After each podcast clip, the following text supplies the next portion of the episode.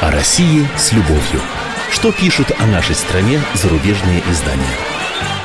Здравствуйте. В студии замредактора отдела политики комсомольской правды Андрей Баранов. И, как обычно, я знакомлю вас с обзором наиболее интересных публикаций в иностранных СМИ о нашей стране. Событие, которое потрясло российское общество в последний день зимы, не осталось незамеченным в западной прессе. Ну, речь, конечно же, о зверском убийстве в Москве няни из Узбекистана четырехлетней малышки, чью отрезанную голову, это душевно больная, как выяснилось, женщина, демонстрировала потом прохожим. Э, многие обратили внимание, что федеральные телеканалы предпочли вообще не освещать это событие, хотя агентства и газеты, в том числе, конечно, и «Комсомолка», и «Радио КП» о нем подробно рассказывали и продолжают рассказывать. Почему так произошло? Правильно ли это? Задаются вопросами, в том числе и на Западе. Э, вот что, например, пишет швейцарский «Алитем». Российские интернет-пользователи были шокированы чудовищными кадрами, на которых в интернете, на которых одетая в черная женщина размахивала отрезанной детской головой у одной из станций московского метро, а затем заявляла следователям, что этому месть за бомбардировки Сирии. Многие склоняются к версии преступления, совершенного безумной женщиной. Кроме того, Кремль заявляет, что не давал телеканалам распоряжение умалчивать о трагедии. Мне кажется, можно только солидаризироваться с таким решением, потому что это слишком чудовищно, чтобы показывать по телевизору. Это заявил пресс-секретарь президента Дмитрий Песков, которого цитирует швейцарское издание. Э, тем не менее, на российском телевидении немало телепрограмм, рассказывающих об ужасных преступлениях, отмечает газета. Однако совершенное в понедельник в центре Москвы преступление имеет политическую подоплеку, которая ставит российские власти в неудобное положение, считает швейцарская газета. А вдруг российское население проведет параллель между этим делом и военной операцией в Сирии? Э, не меньше беспокойства, по мнению э, газеты, вызывает и опасность всплеска ксенофобии. Но Владимир Путин вряд ли окажется в положении Ангелы Меркель. Запросы о предоставлении политического убежища, убежища простите, беженцам Ближнего Востока, в частности из Сирии, систематически отклоняются российскими властями, пишет Летем.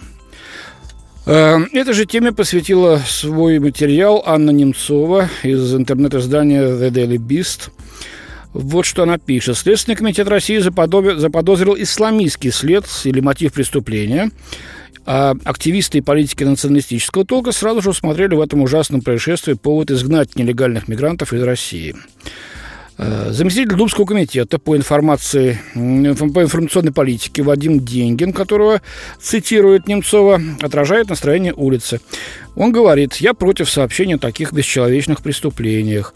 Пусть это называется цензурой. Издание отмечает, что до недавнего времени у нас в России было более 10 миллионов рабочих мигрантов, в том числе более миллиона нелегалов. Но в 2013 году Кремль серьезно ужесточил политику. Полиция проводила обыски на рынках и задерживала десятки мигрантов, работающих в Москве без разрешения. Однако с приходом экономического кризиса многие мигранты из Средней Азии э, собрали вещи и уехали домой, стало экономически невыгодно для них здесь работать. Э, издание сообщает, что узбекская полиция тем временем допросила семью Бабакуловой, это фамилия няни, эм, совершившая это преступление. Э, и узбекская полиция там, в Самарканде, выяснила, что все гораздо проще. У подозреваемой с детства была шизофрения. Это вот признает э, The Daily Beast. Ну, что я могу сказать? Тут действительно надо разбираться спокойно, без кликушества, ну и без струсиных вот этих вывертов, типа, раз я молчу об этом, значит, этого ничего и не было. Читайте «Комсомолку», слушайте «Радио КП». Мы держим э, руку на этом событии. Дальше идем. Немецкая Бильд усомнилась в реальности рекордного рейтинга Путина. Э, по данным последнего опроса в ЦИОМ, напомню, сейчас за переизбрание э, президента очередное готово проголосовать максимальное количество россиян – 74%. На самом деле позиция Путина не столь стабильная, пишет немецкий эксперт по России Борис Райт Шустер, известный русофоб, напомню тем, кто не знает этого автора.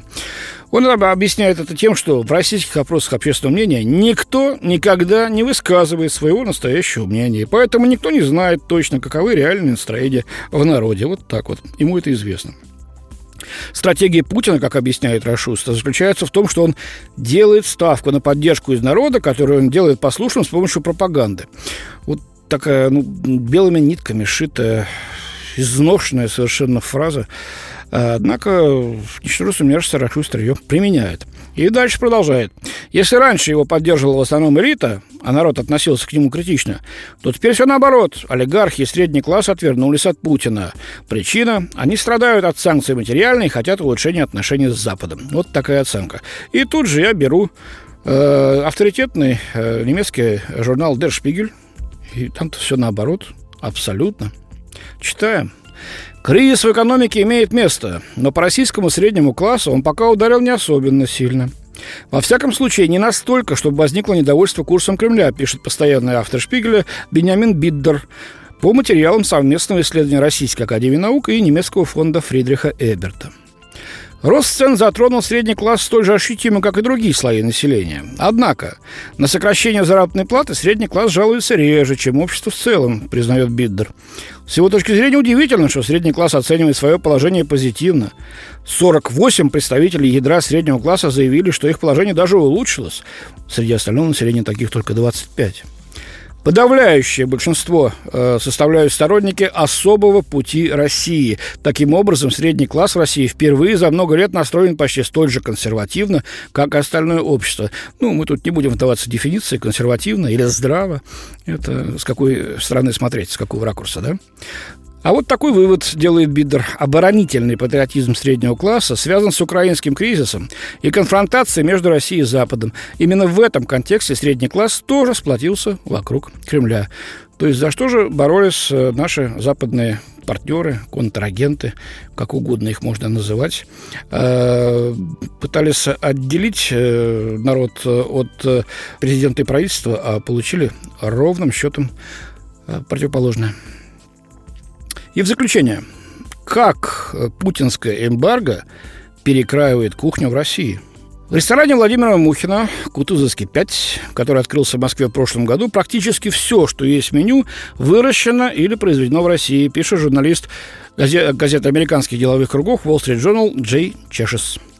Зал украшен портретами покойных российских героев и гипсовыми копиями из Фаберже, пишет автор – Приводит он э, мнение ресторатора самого. Почему бы не питаться русской едой, говорит Мухин, когда ты находишься в России. По мнению издания, этот подход продиктован в основном необходимостью.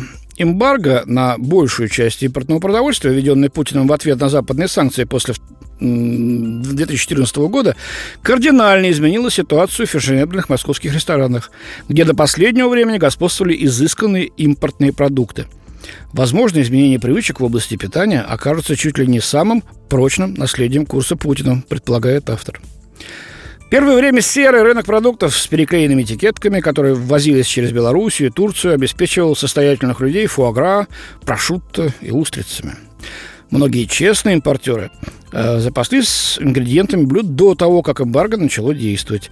Некоторые рестораторы возили сыры из-за границы в личном багаже – Истинный ущерб нанесли экономические проблемы, которые обрушились на Россию одновременно с продовольственным эмбарго, пишет автор. После того, как рубль обесценился на 50%, в Москве закрылись многие рестораны. Вы знаете, сколько в 2015 году? Я не знал. Вот приводится цифра. К началу 2015 года, точнее, вот так, около 900 ресторанов в столице закрылось. Э, ну, честно говоря, осталось не, не меньше. Как-то не почувствовали мы э, дефицита на рынке ресторанов, если так можно выразиться. Летом прошлого года, читаем дальше, Путин продлил эмбарго на год, а новый министр сельского хозяйства заявил, через 10 лет отечественные пищевые продукты должны на 100% заменить и вытеснить импортные. Новая обстановка оказалась благоприятной для некоторых э, поставщиков. Мы производим все, что вы можете найти в Европе.